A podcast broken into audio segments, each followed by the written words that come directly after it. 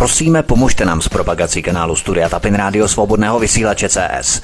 Pokud se vám tento nebo jiné pořady na tomto kanále líbí, klikněte na vaší obrazovce na tlačítko s nápisem Sdílet a vyberte sociální síť, na kterou pořád sdílíte. Jde o pouhých pár desítek sekund vašeho času. Děkujeme. Příjemný, krásný, dobrý večer, dámy a pánové. Od mikrofonu svobodného vysílače a nebo na kanále Odisí vás zdraví vítek. Vítejte při poslechu pořadu Ztracená města v Amazonii.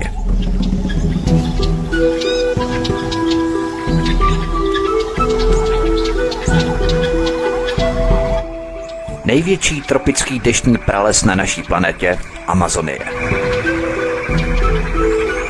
Až do 20. století zůstává tato oblast na pohled panensky nedotčená člověkem. Pojďme dnes trochu poodhalit clonu tajemství. Pojďme odkrýt tak trochu neznámý příběh. Příběh, ve kterém se místo neproniknutelné džungle, kdy si rozprostírala pole obdělávaná početnou a organizovanou civilizací. Z nových objevů vyplývá, že pověsti o ztracených městech, jako třeba o bájném městu Z, Eldorádu, se zakládají na pravdě. Je to tak trochu pokračování mého pořadu Hledání Atlantidy, ve kterém jsem také zabloudil do Jižní Ameriky. Tady jsem pátral po dávných civilizacích. To mě poněkud zaujalo a proto jsem se rozhodl se vydat po stopě ještě dál. Navíc jsem se rozhodl si tak trochu oddechnout a odpočinout od intenzivního pátrání a pádání v mém standardním branku a zpestřit mé programy špetkou koření něčeho nového z jiného oboru. Ne, že bych tohle téma považoval za méně zajímavé, to rozhodně ne. Objevování nových zapomenutých civilizací a měst je rozhodně něco fascinujícího. Ovšem příběh, jak k tomu došlo, je velmi zásadní. Dokladuje totiž a priori západní nedůvěru ke zkazkům z minulosti o tom, že Amazonie byla ve skutečnosti lidnatá země. Jak uvidíme, tato poselství a střípky archivních zápisů nakonec pomohly k nalezení nových civilizací a měst. Amazonie je synonymem pro tropický deštní prales. Zelené plíce planety, druhově nejbohatší ekosystém, nevyčerpatelná zásobárna neobjevených léků, školní příklad křehké vyváženosti. Zjištění o její dávné, pravděpodobné husté osídlenosti se tak současným vědcům i ekologům vlastně příliš tak trochu nehodí. Dnes 5,5 milionů čtverečních kilometrů bohaté vegetace pokrývá nížinu v povodí Amazonky už několik set tisíc let. A při nejmenším od konce poslední doby ledové se oblast prakticky nezměnila. Až do přelomu tisíciletí, kdy desetina až pětina rozlohy pralesa padla pod sekirami dřevorubců. Člověk se tam objevil relativně nedávno. 10 tisíc let před naším letopočtem a největšího rozmachu dosáhla původní populace v polovině prvního tisíciletí našeho letopočtu. Počátkem 16. století, kdy do Amazonie začali pronikat bílí dobyvatelé, tu žilo kolem pěti milionů indiánů. Dnes jich zbývá několik set tisíc.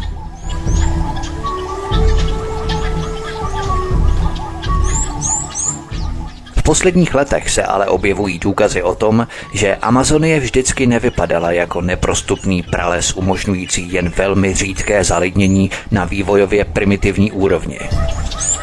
Jsou tu zbytky rozsáhlých ceremoniálních prostor a dost možná tušily početné populace organizované do městských států.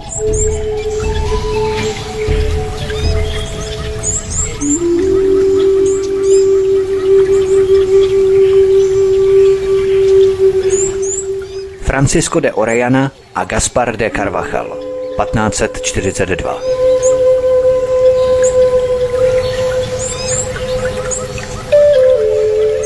V roce 1542 se španělský dobyvatel Francisco de Orellana vydal na objevitelskou výpravu do Amazonie, aby našel jednu ztracenou civilizaci a její bajné zlaté město – Zvěsti o tomto pohádkovém městě se šířily od začátku 16. století, kdy sem Španělé přijeli.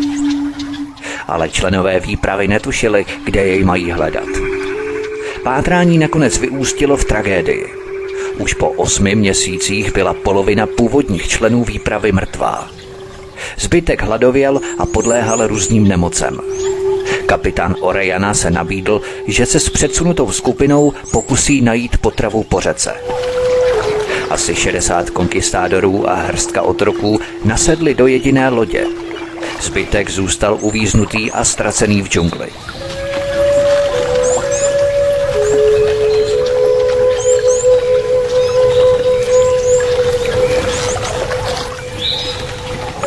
Potravu se jim podařilo najít až o téměř tisíc kilometrů dál po proudu řeky. Byli tam 14 dnů. Sesláblí a utrmácení muži odmítli veslovat zpět proti proudu, aby dovezli jídlo zbytku výpravy. Orejana tedy učinil historické rozhodnutí. Poplují dál po proudu řeky až k jejímu ústí do Atlantiku.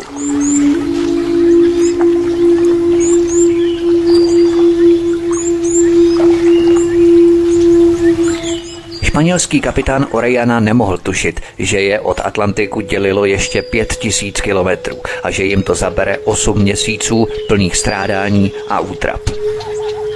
Ale na této neplánované cestě učinil Orejana podle svého tvrzení jeden z největších objevů v dějinách. Že totiž Amazony obývala vyspělá civilizace žijící ve velkých městech obehnaných zdí, která obhospodařuje džungli jako zemědělský statek.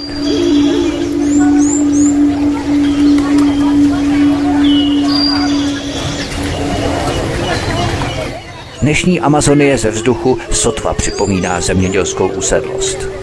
Toto rozlehlé zátopové území, porostlé hustou džunglí, má rozlohu kontinentálních spojených států. Jeho říční soustava představuje jednu pětinu sladkovodních zásob na světě a žije v ní více než třetina všech známých živočišných druhů.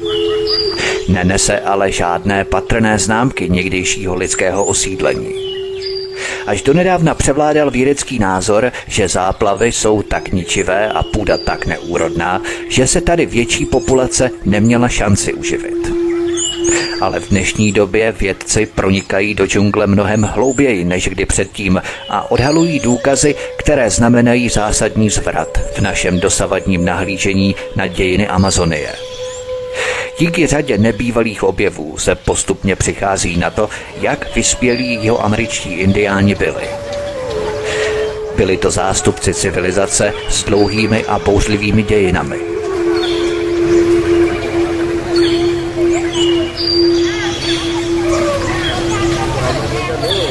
Jedna ze základních otázek amazonské archeologie zní. Může v prostředí tropického rovníku žít a přežít větší množství lidí? Vědci na tuto otázku hledali dlouho odpověď. Několik vodítek k této záhadě skýtá Orejanova výprava a to, co na ní podle svého tvrzení viděl.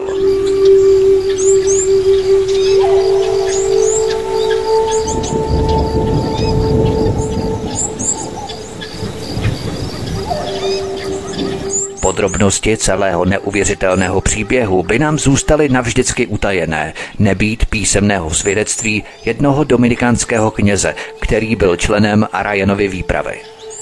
Páter Kaspar de Carvajal si během plavby po Amazonce vedl deník, cituji. Na nový rok, léta páně 1542, zaslechli mý druhové indiánské bubny – Kapitán Orejana nařídil, aby se muži chopili mušket a kuší.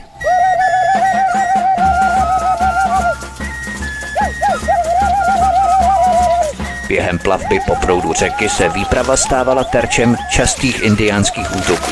Znovu cituji deník. Míjeli jsme řadu osad, kterých stáli indiáni a číhali na nás připravení k boji.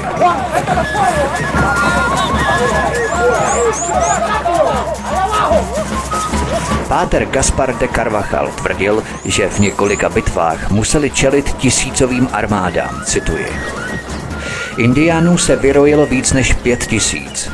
Silných, ozbrojených a bojovně naladěných. Všude tam, kde jich byly velké počty, utvořili zeď a my je kosili palnými zbraněmi.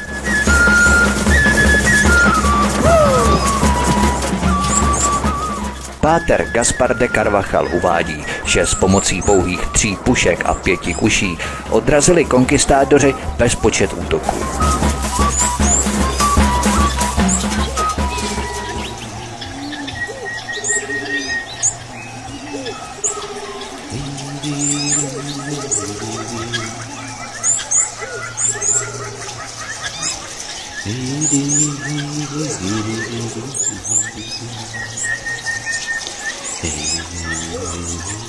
Zatímco srážky z Indiány vědce vůbec nepřekvapovaly, velké počty kmenových armád jim přesto připadaly nevěrohodné. Kromě popisů bitev obsahuje deník kněze podrobné pasáže o lidech a zvicích početné domorodé civilizace. Cituji. Podnebí je zde mírné a krajina tuze úrodná. Jsou to lidé s vysoce vyspělými mravy a obyčeji.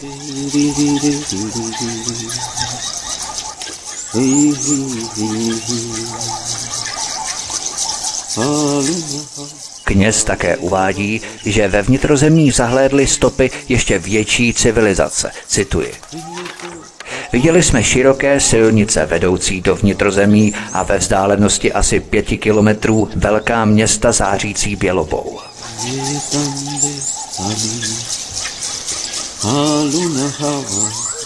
Na toto tvrzení se názory vědců různí. Mnozí usuzovali, že deník byl vykonstruovaný, napsaný pouze s cílem zachránit život kapitánu Orajanovi. Když se kapitán Francisco de Orajana za dva roky vrátil do Španělska, dozvěděl se, že několik členů původní výpravy přežilo. Kapitán Francisco de Orajana byl obžalovaný ze vzpoury. Deník pátera Gaspara de Carvachala byl zavržený jako propaganda a dlouhých 300 let zůstal nevydaný.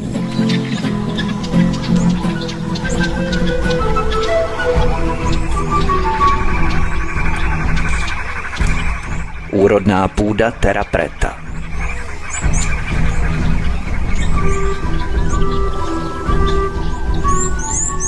Když se deník konečně dostal na veřejnost, převládal už názor, že amazonská džungle je neobyvatelná a mohou v ní žít jen malé kočovné kmeny. Věda zcela přehlížela Páterovy historky o velkých populacích.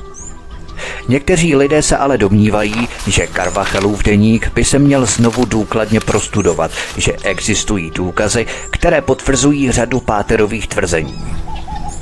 Jeden vědecký výzkum se proto v bádání zaměřil na oblast kolem města Manaus, metropole rozlehlého státu Amazonas. Všude kolem jsou totiž rozeseté zbytky prastaré kultury. Když se rozhlédneme po jednom takovém nalezišti, všude kolem uvidíme úlomky kameniny. Pro archeology jsou úlomky keramiky jasným znamením lidského osídlení. Keramika badatelům poskytuje důležitá vodítka k rozluštění záhady, kdo tady žil a kdy. Tato oblast už byla osídlená s přestávkami už více než 500 let před naším letopočtem. Od doby předkřesťanské až po příchod Evropanů na začátku 16. století. Můžeme odhadnout, že v roce 1542, kdy kolem plul Francisco de Orellana, žilo v této osadě Manaus na tisíc lidí.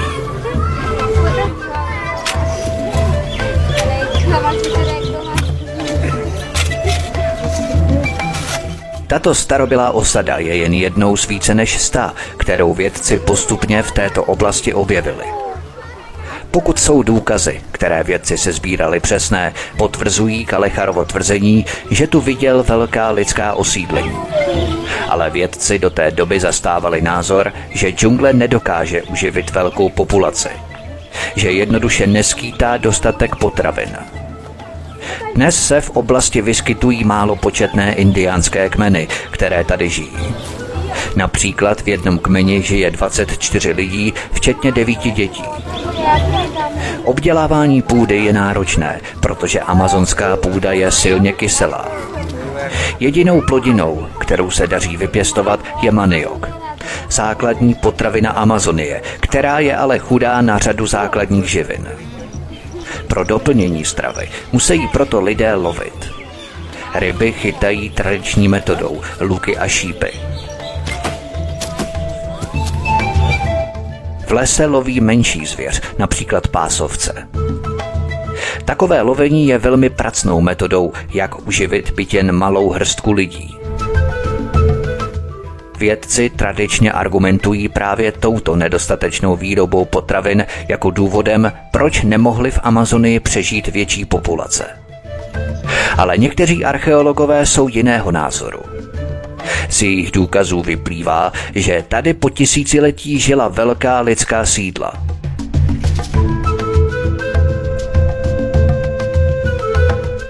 Počátky o lidském osídlení střední Amazonie sahají do doby asi sedmi tisíc let před naším letopočtem.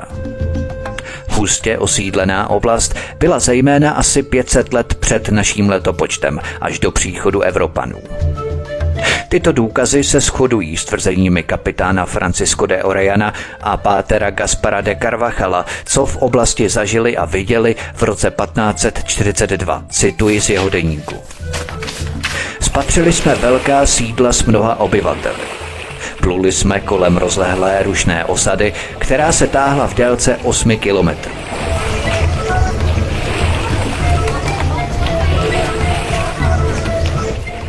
Tak rozlehlé osady museli k obživě vyprodukovat velké množství potravin, což vědci minulého století pokládali vzhledem ke kyselosti půdy za nemožné.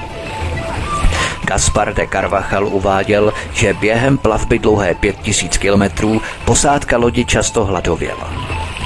Ale na mnoha úsecích kněz podrobně líčil, jak si pochutnávali na opulentních hostinách, cituji. Kapitán Orejana svolal všechny náčelníky. Druhý den přišli s nákladem jídla. Když se indiáni nechtěli o jídlo podělit dobrovolně, konkistadoři se nerozpakovali sáhnout k násilí, cituji. Konkistadoři bojovali tak urputně, až indiány zahnali na útěk. Osada nám byla vydaná na pospas se vším jídlem, které jsme našli. Vyhladovělí Španělé byli kvůli jídlu schopní i zabíjet. Tím ale zvyšovali napětí v každé další osadě, kolem které pomalu pluli po proudu.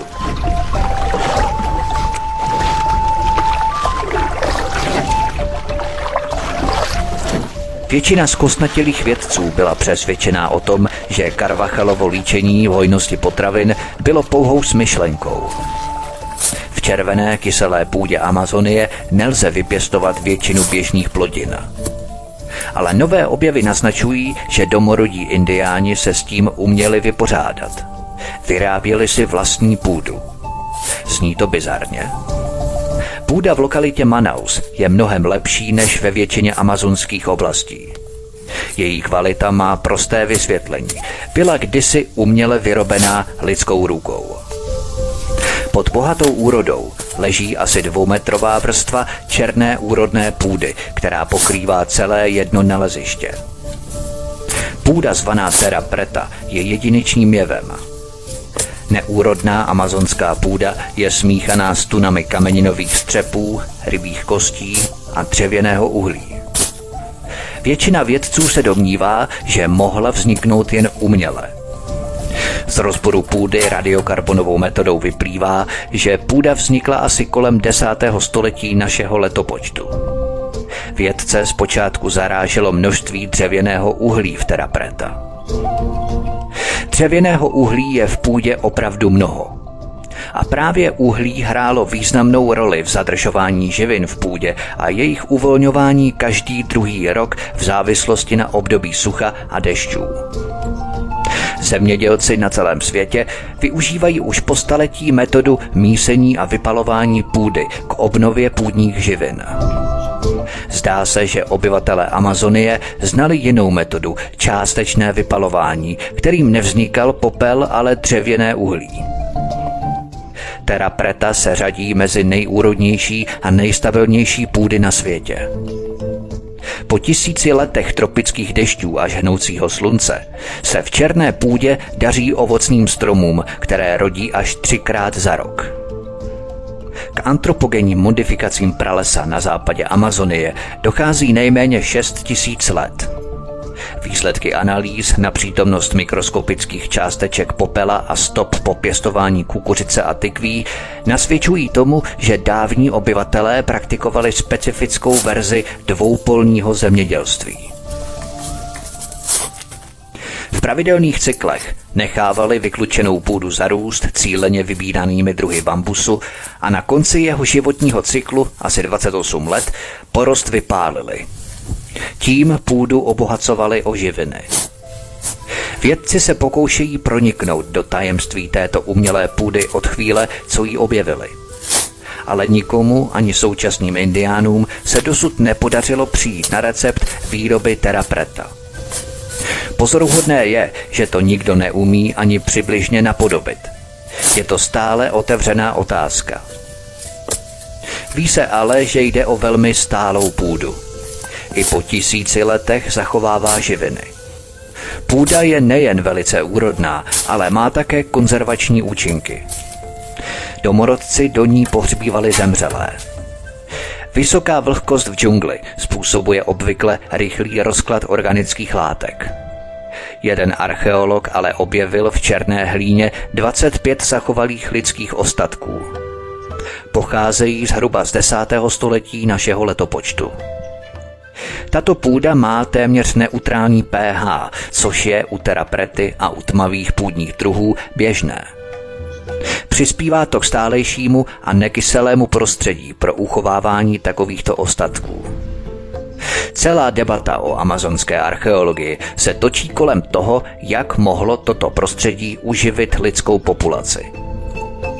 Blížším proskoumáním 25 odkrytých pohřebišť se zjistilo, že šlo o lidi urostlé a dobře živené, byli zdraví, těla nenesla žádné známky nemocí nebo úrazů. V dobrém stavu měli i chrup. Všechny důkazy tedy svědčí o tom, že pokud jde o kvalitu života a zdraví, byli na tom tito lidé velmi dobře. Ve druhém díle mého pořadu Hledání Atlantidy jsem podrobně rozebíral další civilizaci v dnešní Polívii, velkou říši Tivanako. Ta žila v Andách na náhorní plošině Antiplano zhruba 3800 metrů nad mořem. Tady je dnes poměrně neúrodná zemědělská půda, ale v dobách Tivanako tady rolníci měli zvláštní systém vyvýšených polí, na kterých byla země desetkrát úrodnější jako dnes. To také znamenalo desetkrát vyšší výnosy. Jejich metoda byla jednoduchá, ale za to geniální. Vyvýšená obdělávaná plocha měla po obou stranách kanály – Voda z těchto kanálů nejenže rostliny zavlažovala, ale také je uchovávala v teple. Nadzemní část rostlin i kořeny. Ochrana před mrazem je v tomto chladném a suchém prostředí 3800 metrů nad mořem životně důležitá. Úroda byla pěstovaná na vyvýšených polích obklopených vodou. Sluneční světlo během dne vodu ohřálo. Voda chránila rostliny před vyschnutím a živiny, které obsahovala, obohacovaly půdu. V noci, kdy teplota prudce poklesla, ohřátá voda chránila úrodu před zmrznutím. Díky této metodě starověcí rolníci získávali ohromnou úrodu.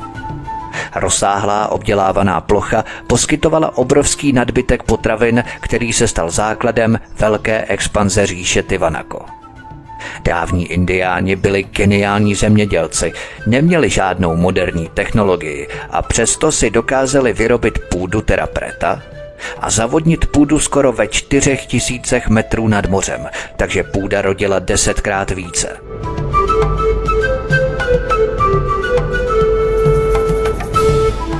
keramické střepy. Dosud byly nalezené tuny částí keramických střepů. Našlo se ale také několik zcela zachovaných nádob.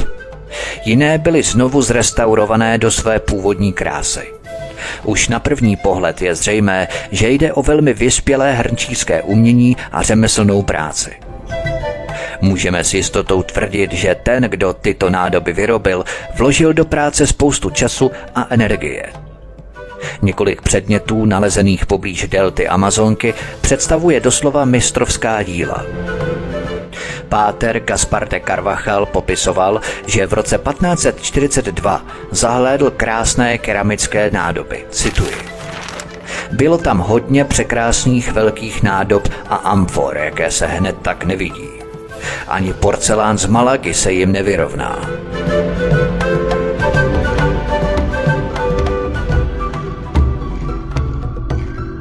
Plukovník Percy Fawcett, 1525.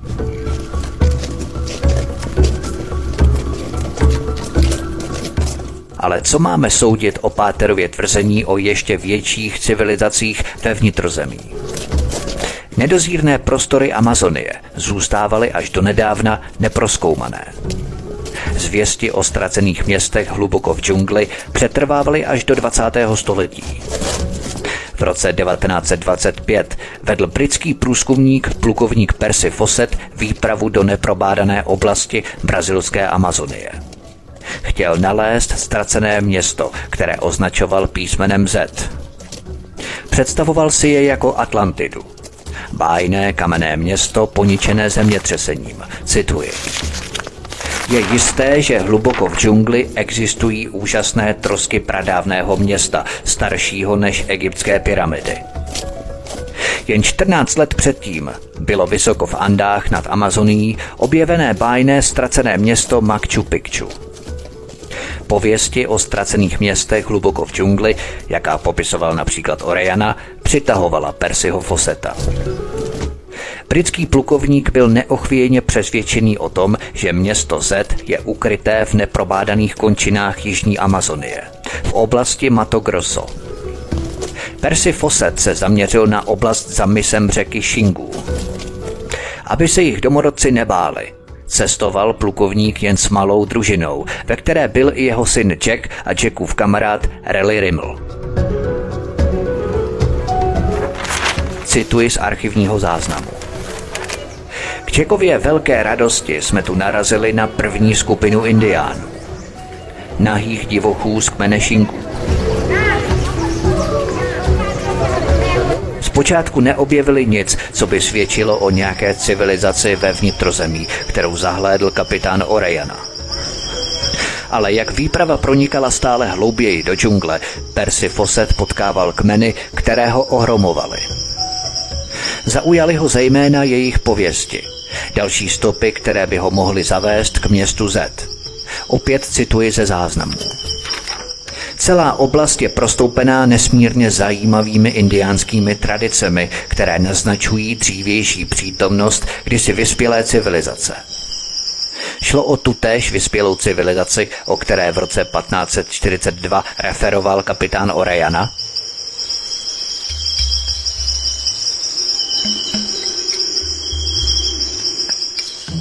Kujkurové byli údajně jedním z posledních kmenů, které viděli plukovníka Foseta živého. Byl to největší kmen etnické skupiny Šingů. V Brazílii existuje park, který je posledním útočištěm indiánů. Tato chráněná oblast má rozlohu 26 tisíc kilometrů čtverečních a žijí v ní asi 4 tisíce indiánů ze 14 kmenů život daleko od Amazonky a evropského vlivu. Právě tento život lidem umožnil udržet své území a zachovat tradice dávných předků. Náčelník vesnice Afukaka vysvětluje, co jeho kmen ví o vysokém britském plukovníkovi Percy Fawcettovi, cituji. Vypráví se o něm toto. Kdysi se v této oblasti pohybovala skupina bělochů. Bylo jich pět nebo šest. Vedl je nějaký plukovník. Když se běloši objevili, všichni uprchli do džungle.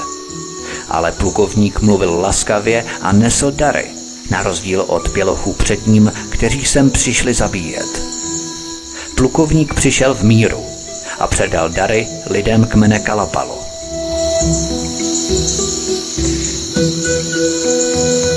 Archeolog Michael Heckenberger, 1993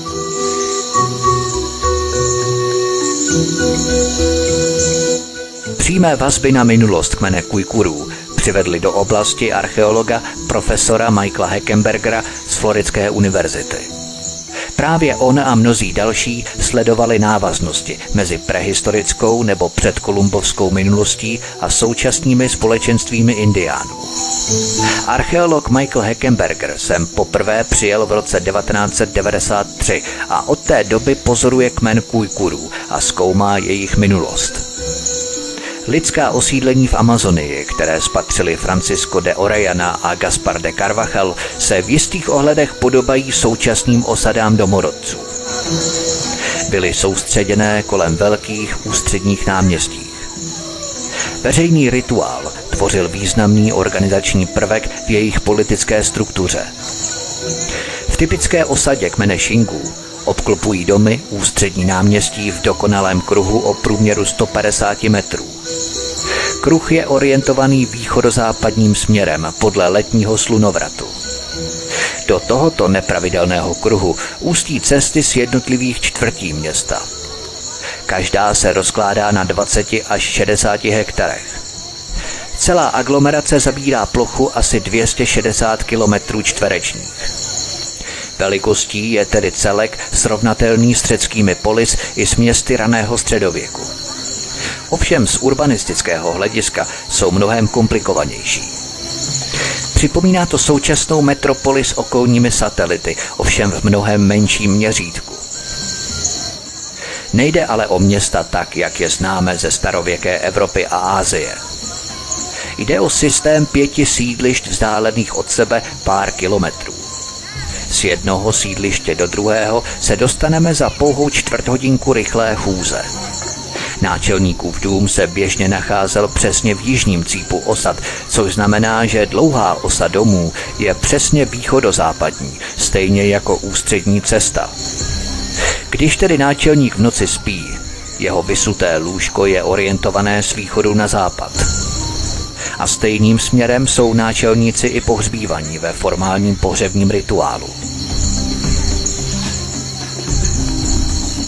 Mezi klíčové rysy každé civilizace patří její náboženství. A toto náboženství je možná stejně staré jako křesťanství. Pochází z doby, kdy lidé kmene Šingů přišli do této oblasti.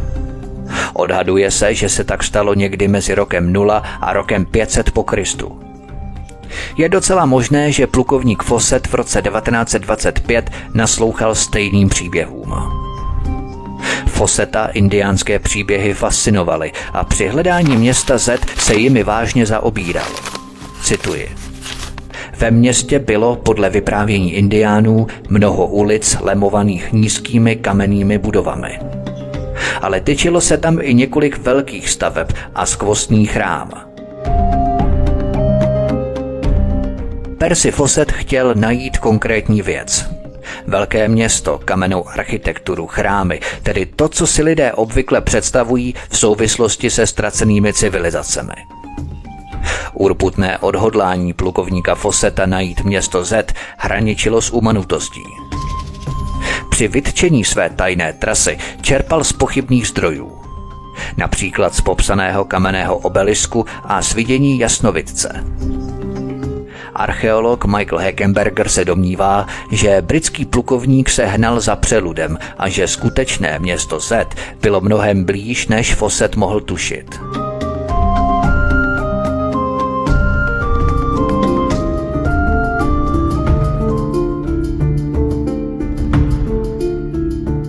Revoluční objev 1993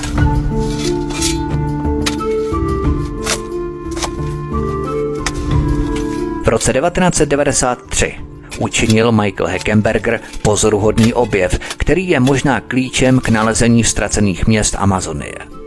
Jednou ho přivedli k velkému příkopu, asi kilometr od osady Kujkurů. Střepy kameniny v půdě potvrzovaly, že příkop je umělý. V příkopu bylo spousta kameniny a to není přirozená půda, je to další důkaz, že odkryté nálezy jsou výtvorem lidských rukou. Archeolog Michael Heckenberger je přesvědčený o tom, že ví, k čemu jáma sloužila. Jeden ze základních rozdílů mezi současnými a předkolumbovskými osídleními spočívá v tom, že tehdejší společenství stavěla kolem svých osad velké valy. V roce 1993 Michael Heckenberger objevil část jednoho z nich.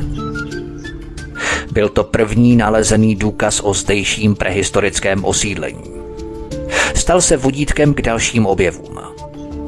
Při vykopávkách odkryli jeden z původních příkopů. V jeho základně našli tlustý kmen stromů, pomocí kterého se stavěly ohrady z kůlů. Přesná výška ohrady není známa, ale určitě byla hodně vysoká. Tato zeď v délce téměř dvou kilometrů lemovala ústřední části osady. Osada obehnaná zdí byla 15krát větší než současná vesnice Kujkuru. Vesnice Kujkuru je největší obcí mezi současnými kmeny Šingů. Podle dnešních měřítek je to velká osada, ale v předkolubovské době patřila k těm menším. Páter Gaspar de Carvachal v 16. století líčil, že viděl rozlehlé osady obehnané zdí. Osada byla obehnaná ohradou ze silných kůlů. Víme, že v této části Amazonie docházelo k častým válkám mezi různými domorodými kmeny. Tedy jednou zřejmou funkcí byla obrana. Zdá se, že tyto monumentální stavby odpovídaly způsobu, jakým si starobylé komunity Shingů rozdělovaly prostor. Kromě spevněných zdí, Gaspar de Carvachal také popisoval široké silnice vedoucí do vnitrozemí. Jednou se po takové silnici odvážil vydat jeho kapitán Francisco de Orellana. Cituji. Z osady vedla do vnitrozemí řada úhledných silnic. Kapitán zatoužil zjistit, kam vedou. Ušel sotva kilometr, když se cesta změnila v královskou silnici.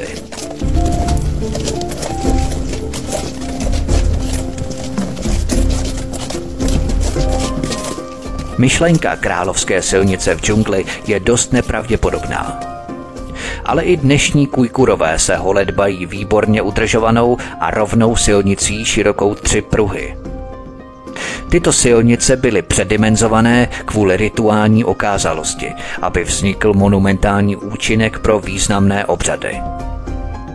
Zdá se, že tato silnice, která tvoří formální vstup do osady a je orientovaná východozápadním směrem, nikam nevede.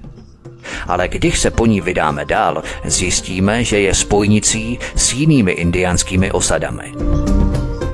V předkolumbovské době v 15. století, když byla oblast posetá mnoha osadami, stačilo ujít 3-4 kilometry z jedné osady a došlo se rovnou do další.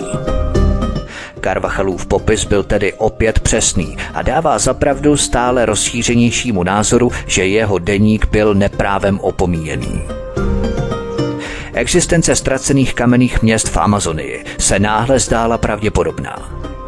Převratný objev povodí Shingu se ve své době nesetkal s odpovídající publicitou. Dodnes se urbanistickou úrovní dávných amazonských civilizací zabývá jen hrstka vědců a širší veřejnost o nich neví.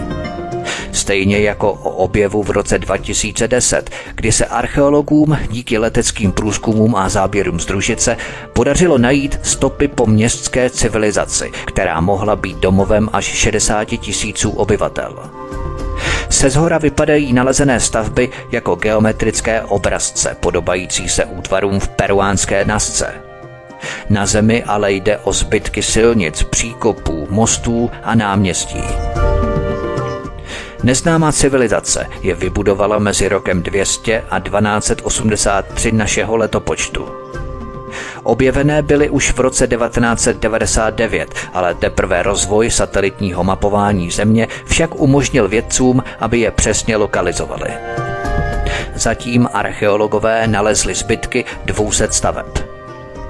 Jedná se tak o další důkaz toho, že v amazonském pralese existovaly rozsáhlé civilizace a že místní půda není tak neproduktivní, aby mohla velká města uživit.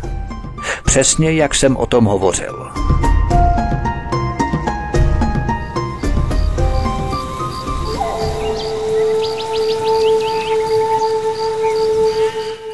Ztracená civilizace.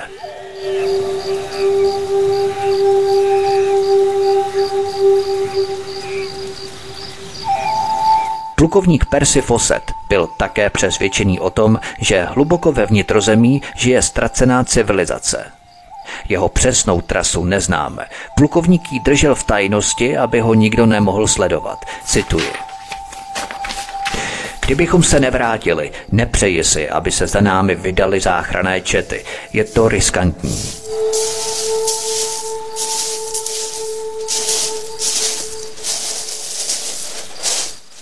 Poslední záznamy ve Fosetově deníku svědčily o tom, že výpravě se nedařilo. Jejich muly hladověly. Brazilští průvodci i místní nosiči odešli. Navíc Rally Rimmel po uštknutí ochrnul.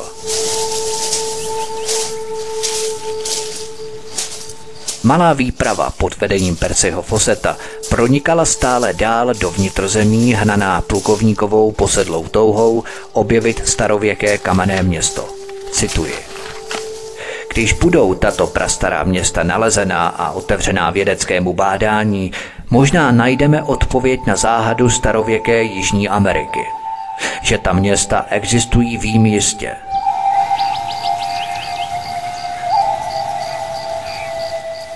Michael Heckenberger se domnívá, že Fossetovo pátrání po kamenných městech v Amazonii mělo jeden osudný nedostatek. Nejsou tu kameny. Civilizace musí pracovat s materiály, které má k dispozici a v této části Amazonie je kámen, který by se dal použít jako zdivo velmi vzácný. Není tudíž pravděpodobné, že místní lidé stavěli kamenné stavby. Percy Fawcett v Amazonii hledal kamenné stavby, kamenné chrámy, dlážděné ulice, abecední písmo. Nečekal, že by objevil jiné typy městských civilizací. Michael Heckenberger byl ale přesvědčený o tom, že objeví ztracenou civilizaci v místech, kde žijí kujkurové. Začal proto mapovat větší starobylou osadu – Objevil zbytky domů postavených na vlas stejným stylem a stejně orientovaných jako domy dnešních kujkurů. Za prvé mají ústřední kruhové náměstí s mužským domem a hřbitovem uprostřed. A mají také formální silnici, která vede do osady východozápadním směrem. Na předcích Kujkurů nebo Šingů na předkolumbovských osadách je fascinující zejména tento systém orientování podle východozápadní osy celé oblasti. Tato osada tedy byla propojená s dalšími osadami podle stejné východozápadní nebo severojižní osy.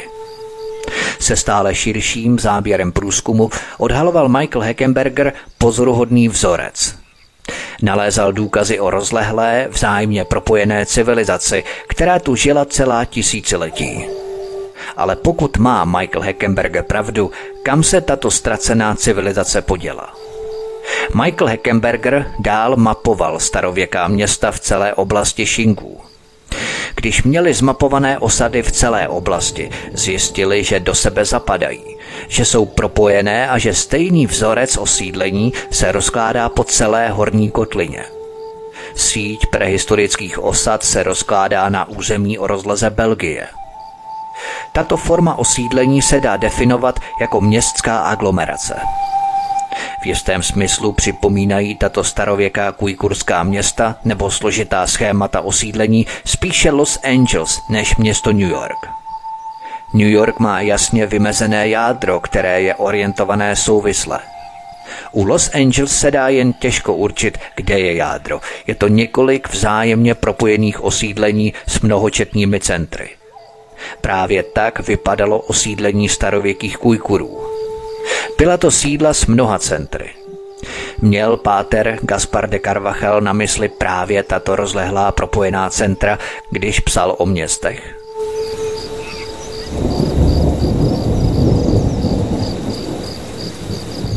Dominikánský kněz popisoval řadu měst jako zářících bělobou, což na pohled neodpovídá slaměným chýším v osadě Kujkurů. Má se za to, že řada domů ve starověku byla postavená z proutí a amazonského bláta. Když bláto uschne, zbělá. V prudké záři amazonského slunce Gaspar de Carvajal zřejmě skutečně viděl města svítící bělobou. Města obehnaná zdí, široké silnice a početné civilizace, jak je popisoval Gaspar de Carvajal, se shodují s novými důkazy. Mnozí současní badatelé, zkoumající amazonskou pánev, nalezli umělou terapreta v obrovském množství. Její tolik, že by v souvislé vrstvě pokryla plochu o rozloze Francie – Odhaduje se, že v Amazonii žili před příchodem Evropanů miliony lidí. Dnes obývá celou amazonskou pánev pouhých 350 tisíc amerických indiánů. Kam se tedy všichni poděli? Proč Gaspar de Carvajal jako jediný spatřil to, co popisoval? Mnozí badatelé jsou dnes přesvědčení o tom, že nemoci, které sem přinesli Evropané, měly na svědomí jednu z největších epidemií v dějinách – Zdejší indiánskou populaci prostě vyhladili nemoci. Indiáni nebyli odolní vůči chřipce, neštovicím a dalším chorobám, které sem zavlekli Portugalci a Španělé. Epidemie se šířila rychle celou Amazonii. Podle některých odborníků vyhubily evropské nemoci až 95% původního obyvatelstva. Hrstka těch, kteří přežili, byla nucená vést z části kočovný život – Džungle rychle pohltila opuštěné vesnice, které kdysi kypěly rušním životem. Když jsem přišel Percy Fawcett, ze starobilých indiánských osad nezbylo prakticky nic. Plukovníka ale domorodé osady příliš nezajímaly. Poslední slova, která Percy Fawcett napsal, lze vyčíst z dopisu manželce. Cituji. Očekávám, že k hlavnímu cíli doputujeme v srpnu. Náš osud je poté v rukou božích. Nemusí se obávat nezdaru. Jak víme, plukovník Percy Fawcett svou poslední výpravu nepřežil.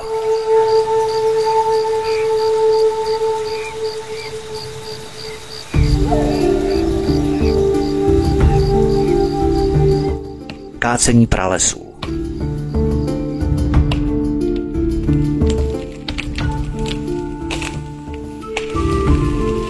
Odhalování tajemství starověké Amazonie je teprve v počátcích.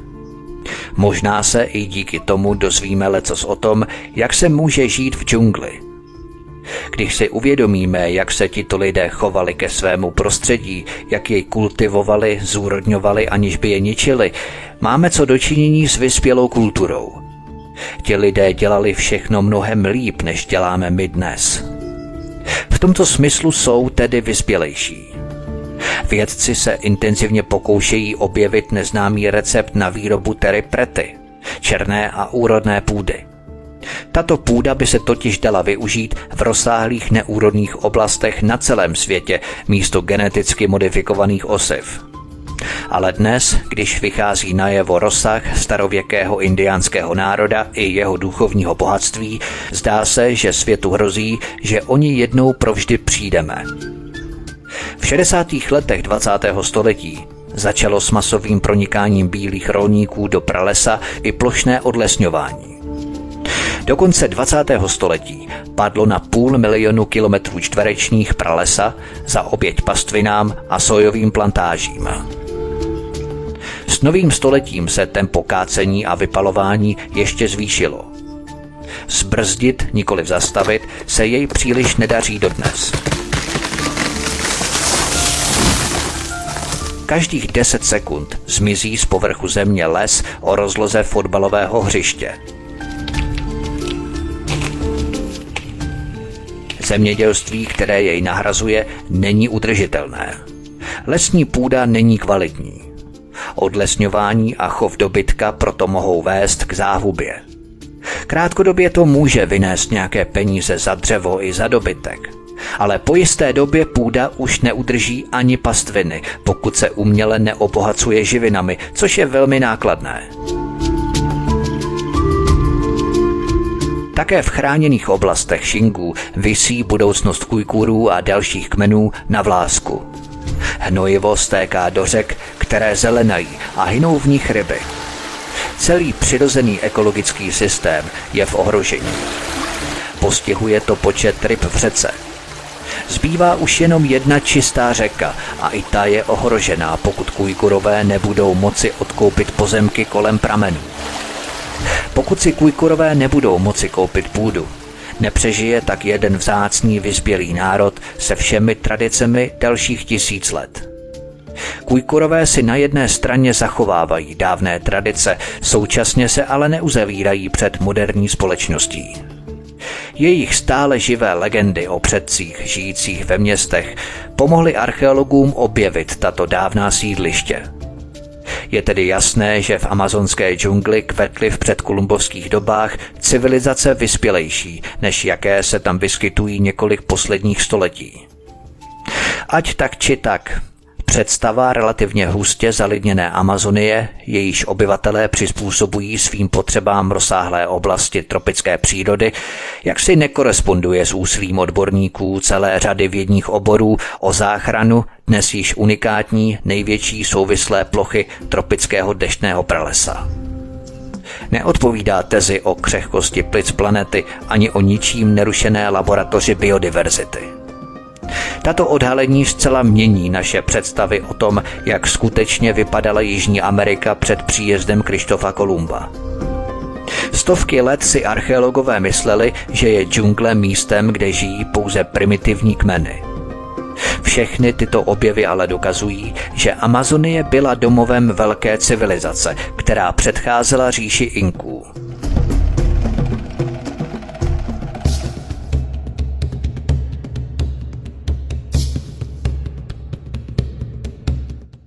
Ztracení májové.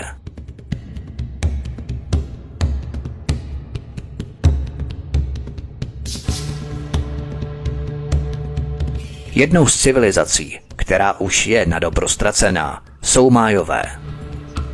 Po více jak tisíc let vládli nad džunglemi Střední Ameriky májští králové – v době, kdy v Evropě začínal středověk, měli májové své velké architekty, umělce a matematiky.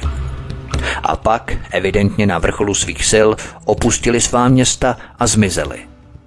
Co se s máji stalo, je jedním z největších tajemství historie –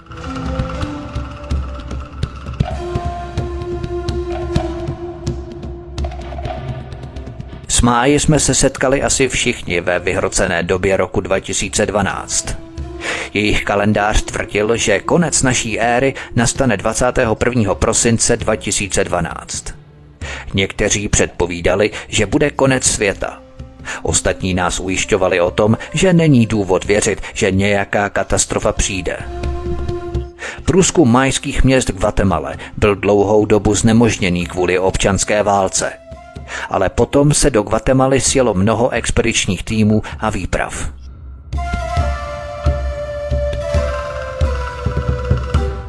Džungli středoamerické Guatemaly se podařilo najít rozsáhlou síť pozůstatků májských měst. Vědci odkryli přes 60 tisíc ruin pocházejících z období říše májů. Umožnila to laserová technologie, která z výšky skenovala danou oblast a odhalila pod porostem pozůstatky domů, paláců, pyramid i opevnění. Jednalo se o technologii laserového skenování LIDAR, tedy Light Detection and Ranging. LIDAR je metoda dálkového měření vzdálenosti na základě výpočtu doby šíření pulzu laserového paprsku odraženého od snímaného objektu. LIDAR lze použít pro měření vzdálenosti, mapování terénů nebo měření vlastností atmosférických jevů. Výsledkem tohoto mapování je mračno bodů, které se po zpracování může interpolovat do podoby digitálního modelu povrchu nebo 3D modelů budov a jiných objektů.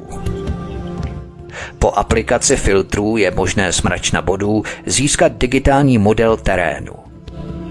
Skupina vědců použila lidar k digitálnímu odstranění hustého stromového baldachínu a vytvořili 3D mapu toho, co se nachází uvnitř dnes již neobývaného pralesa.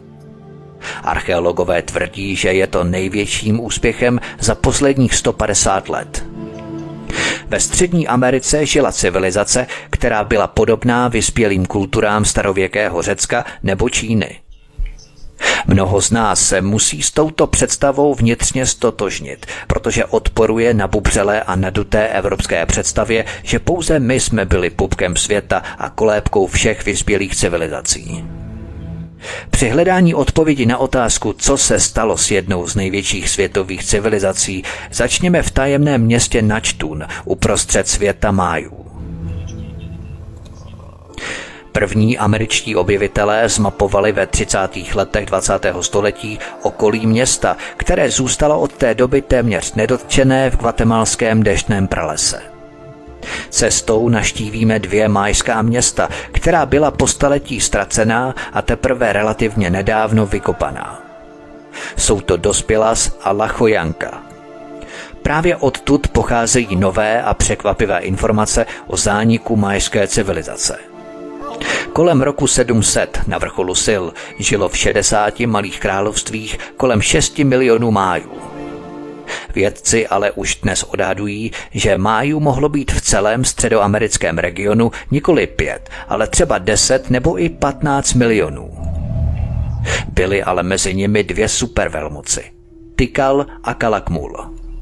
S kamennými nástroji, bez znalosti kola a bez tažných zvířat, dokázali májové postavit ohromné pyramidy, velká města a vytvořit úžasná umělecká díla. Když sem ale v 16. století přišli Španělé, města byla už 600 let opuštěná. Opustili domovy, opustili města a zůstalo jen několik roztroušených míst k osídlení. Je to záhada. Tohle se civilizacím jen tak nestává. Muselo jít o katastrofu monumentálních rozměrů, aby lidé takto opustili svá města. Je to, jako by se celá Praha, včetně všech sousedních okresů, naraz přesunula jinam. Takové rozměry to mělo.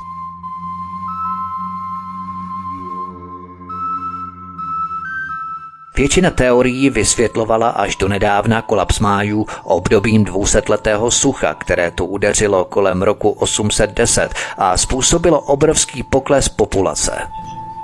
Jenže archeologické doklady říkají něco jiného. Severní království, která ležela uprostřed suché oblasti, zmizela až dlouho po roce 800. Naproti tomu mnoho měst na jihu, která ležela u velkých kvatemalských řek, bylo opuštěno 50 let před začátkem období sucha. Musela tu teda být jiná příčina.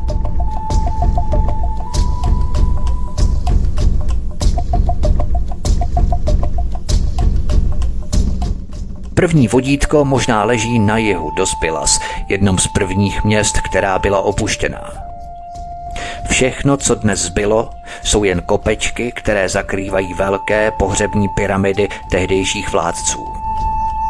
V roce 700 našeho letopočtu stály tyto pyramidy nad posvátným náměstím. Kolem stály královské paláce a další chrámy, všechno v tradiční červené barvě a celek tvořil typickou strukturu prosperujícího májského městského centra. Když tu ale začali archeologové kopat, našli něco neočekávaného. Zbytky obrané zdi, postavené z kamenů z rozebraných pyramid a malou vesnici uprostřed kdysi posvátného náměstí. Není to dlouho, co se u základů jedné pyramidy města do Spilas podařilo najít vodítko k tomu, co se tu vlastně stalo. Čirou náhodou bouře porazila mohutný strom – pod jeho kořeny se našlo unikátní tesané schodiště s majským písmem, které kdysi vedlo na vrchol Velké pyramidy. Hieroglyfy na schodech poskytují unikátní pohled do majského světa. Popisují průběh bitev, pro následování, útoků a dobývání měst zpět. Podobně jako egyptiané zaznamenávali májové svou historii do kamene, který měli kolem sebe – většinou do vysokých monumentů zvaných stély. Vědci se pokoušeli o rozluštění složitých nápisů více jak 100 let.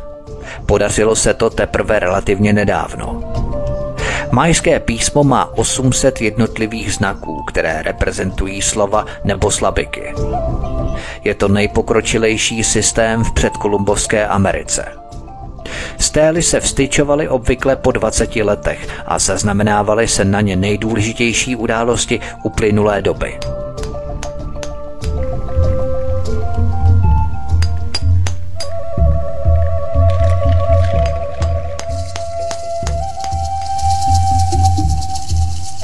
Až do nedávna, ještě než byli archeologové schopní číst majské písmo, se na překrásné obrázky, portréty a úžasná města a celou majskou civilizaci hledělo jako na míromilovnou humánní společnost.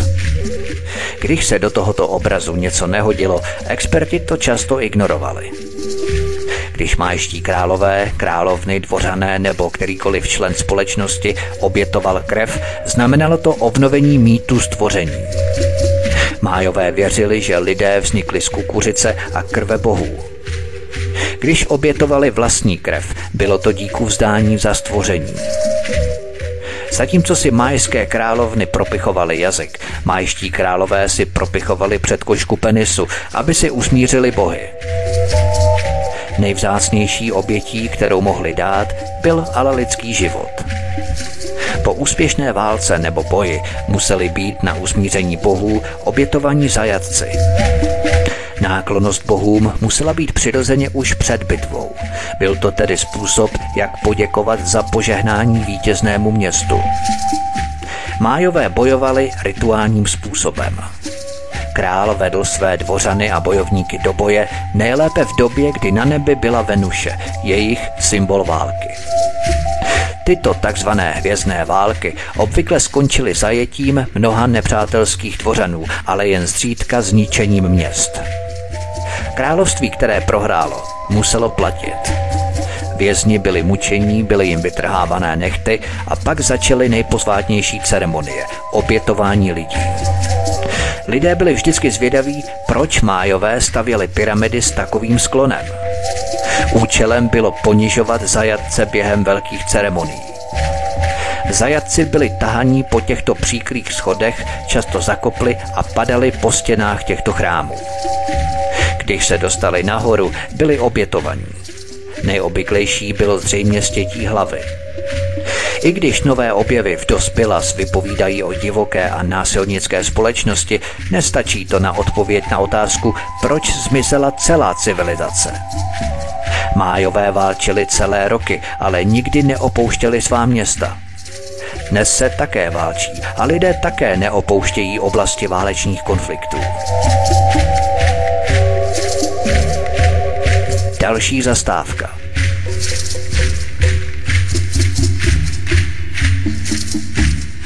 Od města Dos Pilas směřujeme na sever do města Lachojanka. Právě sem se totiž stáhl vládce z Dos Pilas – Májská města spojovala složitá síť příkopů v celé oblasti. Vyvýšené dálnice, které umožňovaly snadný průchod i během období dešťů, byly natolik široké, že se zřejmě využívaly k obchodování. Právě tady se našla další obraná zeď kolem paláců šlechty. Tato zeď byla ovšem dost odlišná od té z Dospilas. V čele stojí obraná zeď, která omezuje přístup do paláce. Je to jasná informace. Chceš-li útočit, musíš překonat zeď. Zeď byla velmi vysoká. Nahoře byly dřevěné palisády. Způsob provedení odpovídá době, kdy se sem dostal král z Dospilas. V Dospilas se našly obrané zdi z rozebraných pyramid.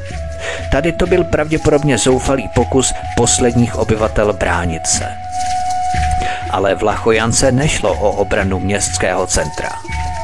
Tady se každý pokoušel bránit se sám. Paláce měly původně čtyři vchody v jednotlivých rozích. Pak se začaly dva vchody uzavírat a dva obvykle na východ nebo na sever zůstávaly otevřené. Nakonec bylo všechno obehnané zdmi. V tomto paláci se také našly zbytky zdemolovaného královského trůnu a vedle byla lidská kostra. Zničení trůnu je hluboká symbolika. Trůn je místem reprezentace moci. Zničení trůnu znamená zničení moci. Autorita krále byla pryč. V centru města Lachojanka archeologové našli pozůstatky po jeho obyvatelích. Byly to zbytky rolnických chýší z počátku 9. století našeho letopočtu. Možná, že v době napadení do Spilas se situace stávala tak nebezpečnou, že lidé raději opustili město. Je tu ale problém. Veškeré důkazy, že násilí bylo hlavní příčinou zhroucení, pocházely jen z několika málo měst na západě majského světa.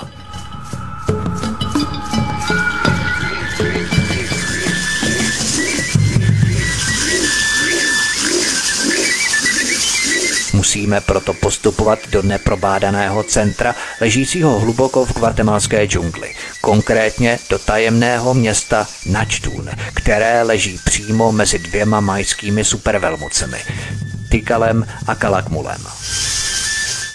Přežití Načtúnu mezi dvěma velmocemi záviselo hlavně na diplomatické dovednosti. V oblasti leží spousta bažin – Májové bažiny vysušovaly v džungli pro políčka a města zakládaly poblíž nich. A právě zde se nachází město Načtún. Toto místo poprvé naštívili američtí objevitelé ve 30. letech 20. století. Ovšem tehdy ještě neuměli číst majské písmo. Majskému kalendáři ale rozuměli. Ve městě stojí královský chrám – Celé je to masivní struktura. Navíc je tu kompletní stojící zdivo, které se v deštném pralese hned tak nevidí. Stojí tu dokonce i obvodová vazba. Na zdivu paláce je vidět spousta detailů, jak byly kameny pokládané. Kameny drží stále neuvěřitelně těsně u sebe. Musíme obdivovat řemeslnou dovednost a estetickou krásu takovýchto staveb.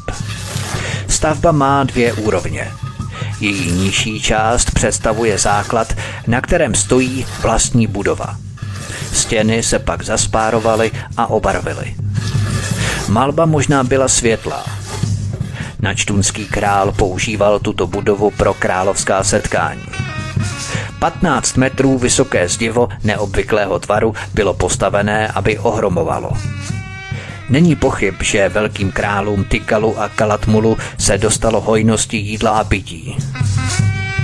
Májové všechno stavěli v dokonalých liniích, které spojovaly všechny chrámy na náměstí. Vytvořili linii, která sledovala pohyb slunce v době zimního a letního slunovratu. Obojí bylo oslavováno posvátnými obřady – Mezi Načtůnem a Tykalem panovalo silné spojenectví podle stél nalezených na místě. Ovšem na další stéle bylo objevené něco, co obsahovalo další obrat v politické historii Načtůnu v době posledních dnů království. Z těchto hieroglyfů je patrné, že se těžiště moci, tedy spojenectví Načtůnu, přeneslo na Kalakmul. To vysvětluje, proč mohl Načtún přežít tak dlouho. Můžeme politické manévry na Čtůnu chápat jako důsledek rostoucího chaosu v oblasti.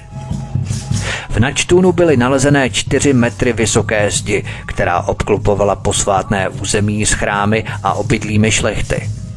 I když je tato zeď mnohem větší, má podobný tvar i stél jako zeď nalezená v Lachojance. Není pochyb, že šlo o obranou zeď. Můžeme učinit závěr, že toto místo bylo uzavřené kvůli všudy přítomnému násilí. Určitě to platí o nálezech v Lachojance.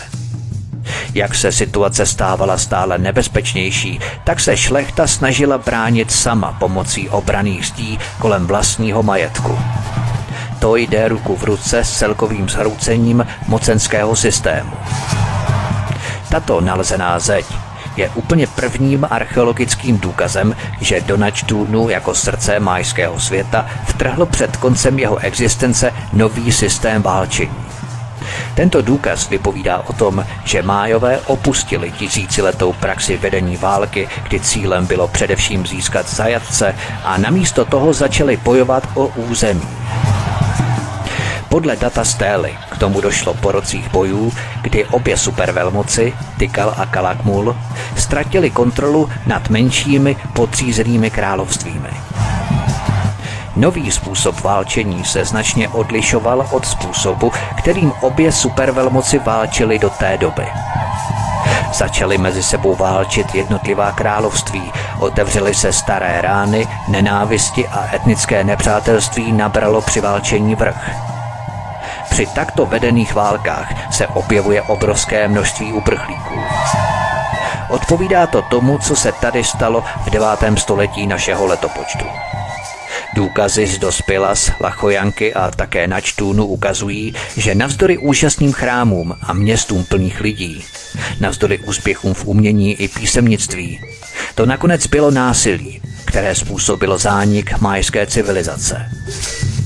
Nakonec zmizely po finálním konfliktu, který byl dovršený obdobím sucha a hladomoru. Mělo to všechny charakteristické znaky současných občanských válek. Bylo to osobní, zvrhlé a vše zahrnující. Všichni válčili proti všem. Není to podobná analogie se současností?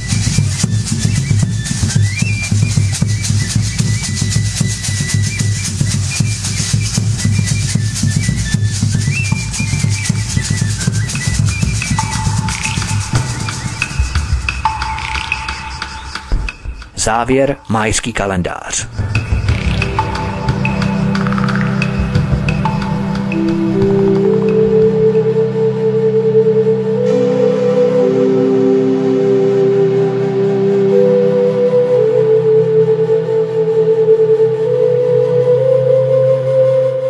Možná přece jen bude něco pravdy na konci éry naší civilizace v roce 2012 podle majského kalendáře. Právě v roce 2011 proběhla válka proti Líbii, ve které je totální chaos, chudoba a bída dodnes. Zároveň v té době začala válka v Sýrii, která se také vleče až dodnes. V roce 2015 začala obrovská migrační krize a míchání civilizací sektářské nenávisti rivalizujících kultur a kmenů z Afriky a Ázie byly transportované do evropských vyspělých velkoměst, která se stala válčišti. Vznikají obrovská géta, V roce 2020 vypukla tzv. pandemie covidismu, kterou světové vlády přifukovaly, aby maximálně osekaly lidská práva a svobody. Další, kdo má krev na rukou, jsou politici. 24. února 2022 začala válka Ruska a Ukrajiny. A to už ani nehovoříme o výpadech Turecka do sousední Sýrie a do Iráku a mnohých dalších lokálních konfliktech a válkách.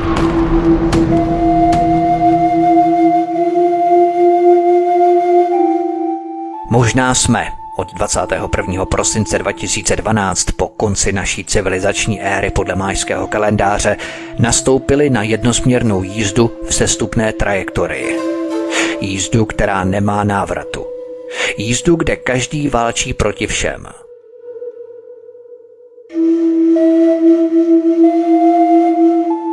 Nesledujeme také osud majské civilizace? Každý z nás musí dělat všechno proto, aby tomu tak nebylo. Aby nás naše zločinecké vlády kriminálníků a gaunerů nevehnali do náruče záhuby, nenávisti a války všech proti všem. Nekonečné spirály pádu naší civilizace přesně podle májů. Naší nejlepší učitelkou je naše historie. Pokud se z ní nebudeme dostatečně učit, znovu si ji zopakujeme.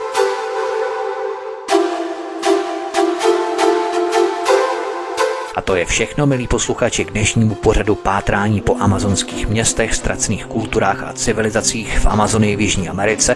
Já vám děkuji moc za pozornost, budu velmi rád, když budete tento pořad stejně i jako pořady ostatní sdílet na sociálních médiích, kdekoliv, kamkoliv můžete, z diskuzních fórech, posílat e-maily a budu samozřejmě rád za vaše postřehy, návrhy, dojmy, případně pokud i třeba to poslouchá nějaký odborník daleko větší než já. Já vůbec nejsem žádný odborník na tohle téma, jenom jsem si ty informace poskládat dohromady. Můžeme třeba i udělat zajímavý pořad, pokud znáte třeba další podrobnosti, další souvislosti, mnohem více širokosáhlej než já. Budu rád, když se mě ozvete na redakční e-mail uvedený v sekci informace tohoto kanálu Odyssey a můžeme udělat třeba velmi zajímavý pořad o Latinské Americe, o Jižní Americe, o dávných kulturách. Proč ne? Jsou to velmi zajímavé, ohromné záležitosti a neměli bychom je pod nánosem v současnosti opomíjet. Od mikrofonu svobodného vysílače a nebo na kanále Odisí vás zdraví vítek, mějte se všichni krásně a příště se s vámi opět těším na slyšenou. Prosíme,